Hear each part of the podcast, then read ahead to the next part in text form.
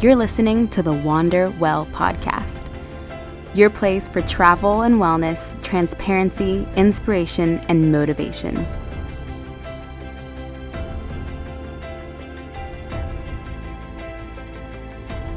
I'm your host, Katie J. Hello, hello, and welcome to Tell All Tuesday number three. The fun fact for today is about this podcast setup. I am set up in a shelving unit. Quite literally, I have a blanket that I brought from home. It has a jungle scene and leopard print and folds into a pillow. That is stuffed behind this microphone, and then right next to that is my computer. So that is my little mini makeshift studio situation, and that is a fun fact for you today. I am talking to a shelving unit. So we left off with a cliffhanger. I told you there was a vision that I had, a 10 year vision. When I did my yoga teacher training back in the fall of 2015, we did a goal setting workshop where we identified our purpose and were told to follow that above all else. And if we did that, we would consistently if and if we did that and consistently spoke and acted true to that purpose, then we would live a happy and meaningful life. So then they put us into a meditative state. And we were told to visualize our lives 10 years into the future. The moderator asked us to visualize where we were living, who we were with, what occupation we had, whether or not we had kids or partners. Were we traveling? Were we business owners? Were we yoga instructors? It took about 12 seconds for me to start crying. At the time, I had convinced myself I didn't want children. I hadn't had much luck in romantic relationships, so I decided it was okay if I never found love and if I never started a family. I was setting the bar, what I considered to be low, so that I wouldn't be disappointed if that didn't happen for me. But that was the first thing that I saw. It was the first thing that popped into my mind a child. A little wild child running around naked on the beach, wet curls full of sand. My partner was in the waves surfing. Our home was nearby, it was a retreat center. We were in the tropics, and I could tell that I wasn't a yoga instructor, but I had a very hands on role at this retreat center. We had another home in the mountains that we would return to for the end of the ski season and a bit of the summer as well. We weren't quite nomadic, but we did go back and forth between those two locations, the tropics and the mountains. Ever since seeing that vision, I've been hyper aware of opportunities and people that align with it. In November of 2015, I got a call from a friend about a job opportunity at a summer camp. The summer camp also operated as a retreat center throughout the year, I had been in camping before, so I thought, heck yeah, I'll work there. This sounds great. It was also super convenient timing because during yoga teacher training, I booked a three week trip to Bali to learn acro yoga with Hansa and Claudine Lafond from Acro Vinyasa or Yoga Beyond. The trip was set for April of 2016, so a few months out and I knew my current job wouldn't let me go. It was the type of job you work from 8 a.m. to 6 p.m. and then get back on the computer from 8 p.m. to 11. We were constantly trying to make sure our clients were satisfied, and three weeks was not going to cut it. I knew I was going to have to quit my job, but I didn't have a plan for after my trip. Fortunately, this new boss at this retreat center and summer camp Miss Christine Baskin, an amazing woman, very inspirational to me as a business owner. She let me start in February 2016 and then take off three weeks in April without pay. It sounded like a win win to me, so I took the job.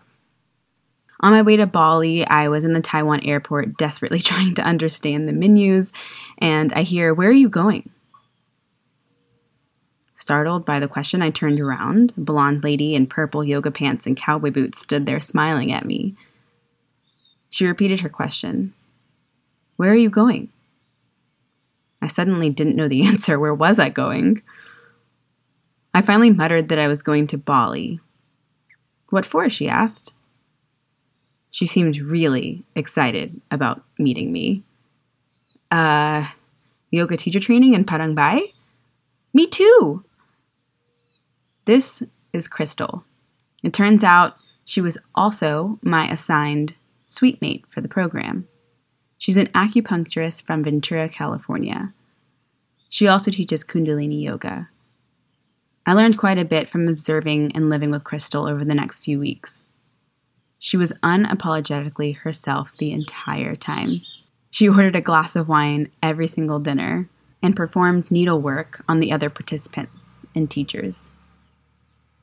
Her bathroom sink was covered with what I like to call potions essential oils, tinctures, ointments, and other soothing or healing modalities.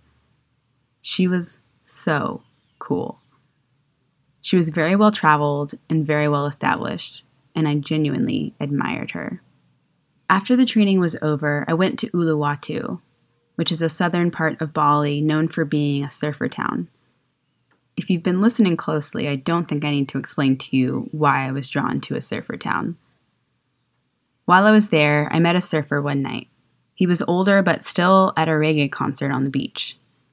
I was super intrigued by his story and plethora of tattoos, seemingly tied to all of his stories. On my way home, I crashed my scooter. It happens to everybody. I really recommend that if you think about renting a scooter in a foreign country that you A know how to do it and B are very safe.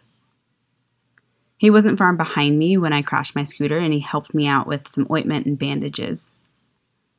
We ended up becoming good friends, and he actually ended up coming to work for me that summer of 2016 at the summer camp.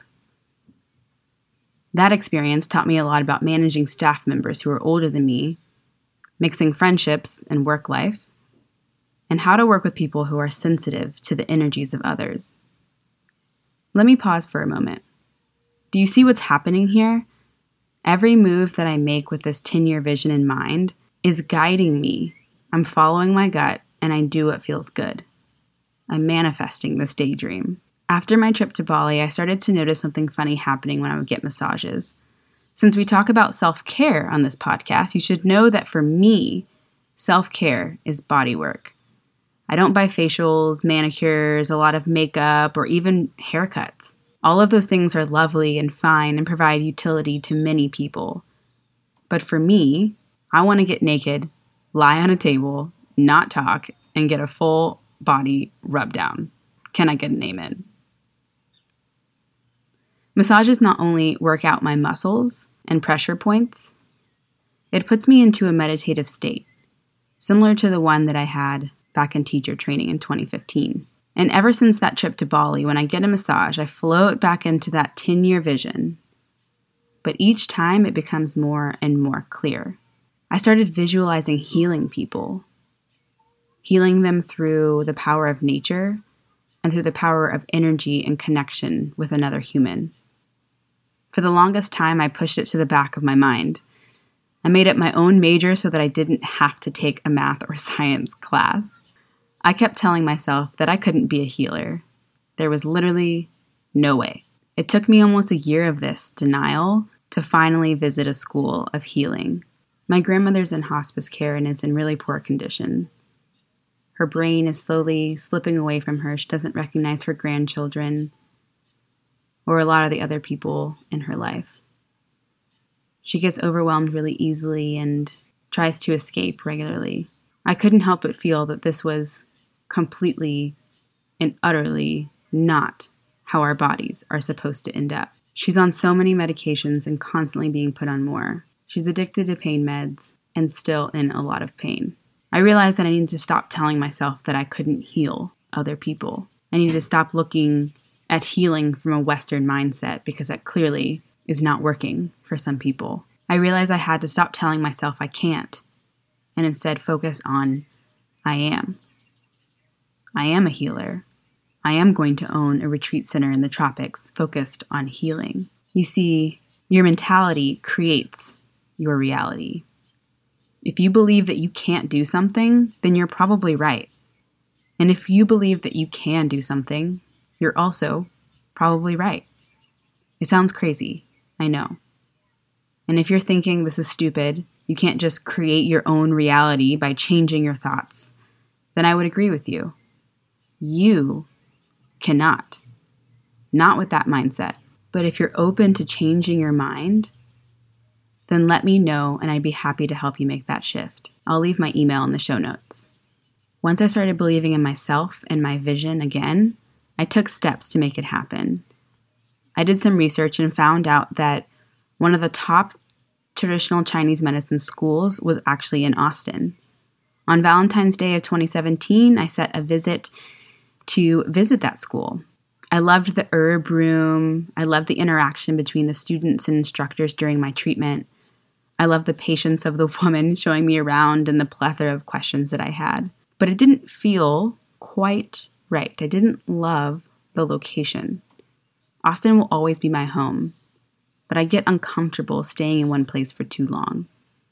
By that point, I had been in Austin for two years, and I knew that I didn't want to be there for another four. I kept doing research and narrowed down my choices of schools to one in Oregon, one in Denver, and one in Santa Cruz, California. Well, spoiler alert, I got into the one in Santa Cruz, California. I visited twice before even finishing my application. It's conveniently located about four hours from Lake Tahoe, where Tucker lives, so I was able to kill two birds with one stone on my trips to visit him. So, where does this bring us? If you back up to the fall of 2017, just this past fall, I encountered an idea from a friend about how I could earn money online. I wouldn't have to keep quitting jobs in order to travel or go back to school. I would be able to put myself through, through grad school, and I could even have another source of income supporting me as I set up my practice and bought a property for this retreat center. When I graduated college as a sustainability major and got a job working in sales for a tech company, my mom asked me, So, what's your plan? I told her I wasn't going to pretend to have a plan. But now I have a plan. Become a digital entrepreneur, put myself through grad school, launch a career in traditional Chinese medicine, get married, open a retreat center for healing in the tropics, make babies, buy a home in the mountains, spend a portion of the year there, return to the tropics, host retreats, let other people host retreats on my property, maybe make another baby, live happily ever after, healing and loving and meditating and serving. Last night, me and some of the other volunteers here at Bodhi Surf and Yoga had dinner with two of the owners. We had a conversation about the lives they lived up to this point and what their plans are into the future. I shared my plans, and while I know I'm on the right path, it's still very easy to have doubts, especially when my next move is still a few months out. There's a lot of time to think here. They gave me some food for thought that I want to pass along to you. I can't remember who said this quote Life happens when you're busy making plans. Wanderers, don't forget to live a little. If you've set your intentions and identified your purpose, trust that the universe is going to help you make that happen. Know that God or whatever higher power you might believe in is going to take care of you, keep you safe, and provide you with the lessons and people necessary to get you to where you want to go. That's the end of Tell All Tuesday number three. Next week, we will hop back into that entrepreneurial path. I'll explain how I went from Peruvian tassels to leather bound journals, and what I believe the difference is between a digital entrepreneur and a digital marketer. Tomorrow, for Wonder Woman Wednesday, check out the interview with Laura Hughes. Laura is the voice of the Women on the Road podcast. She helped me a ton with figuring out which equipment to use, how to record interviews via Skype, and the type of voice I wanted to use when narrating. Check out her podcast as well. It's called Women on the Road. You can also find her on Instagram at How She Views It. It was so lovely to talk to you guys today. I hope you have a fantastic week.